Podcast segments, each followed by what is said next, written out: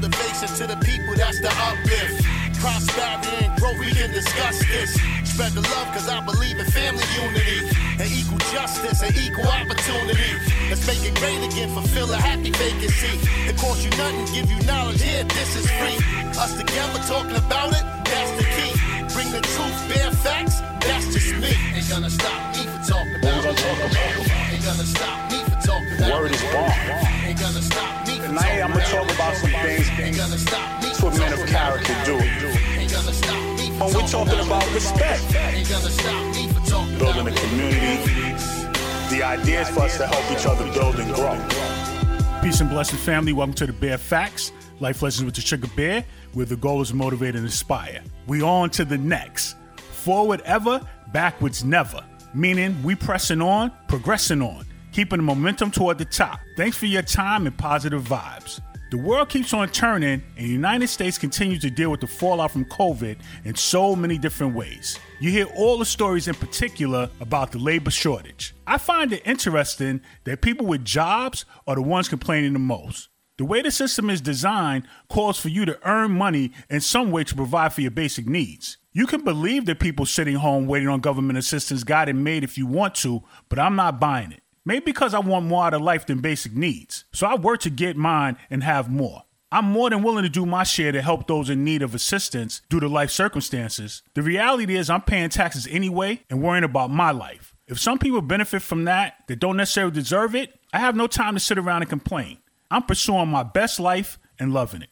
I want to examine this labor shortage and discuss some reasons why it may be happening. It's been several months of people quitting their jobs at an all time record high. Wages have been decreasing for decades. The narrative of plenty of jobs is misleading because of the mismatch of primarily low wages and worker qualifications. First of all, people want more money. Workers are seeking out a living wage. An MIT and CNBC analysis earlier this year found that even a $15 minimum wage wouldn't be a living wage for many families. Some would argue that businesses paying high wages haven't struggled as much with labor shortages and understaffing. Workers are questioning if they even like their jobs. The pandemic has made some people feel life is too short to stay in a job they weren't passionate about. There's a higher demand for jobs with flexibility. This has impacted the service industries in particular. Working in retail, hotels, restaurants, the work is done in person. This is no longer appealing to people who may have had the benefit of working remotely. Childcare issues and caregiving duties are keeping people from working. Health concerns and uncertainty regarding vaccine may be keeping people from seeking employment. The Bureau of Labor Statistics said in November 1.2 million people didn't look for work because of the pandemic. Also, some workers may be quitting or staying out of work due to vaccine requirements that many businesses are implementing. More workers than usual have retired, many of them early. Slowing immigration could have had an impact on the labor force. David Bier from Cato Institute estimates there are about 1.2 million adult foreign workers or work eligible immigrants who are not here because of the restrictions that have been imposed during the pandemic.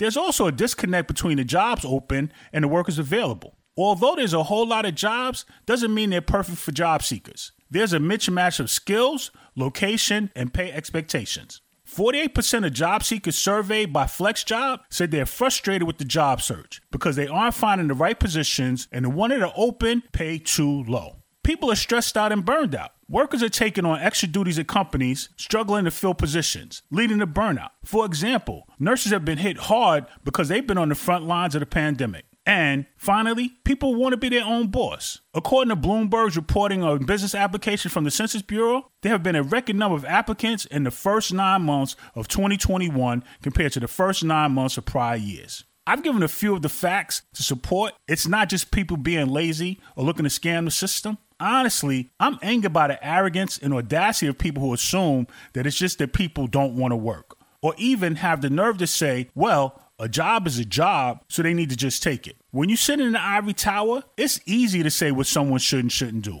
For me, I've got my life to live. I'm going to happily do my part to help those that need it. If some take advantage, oh well, I'm still going to have to pay taxes in these United States, whether people work or not.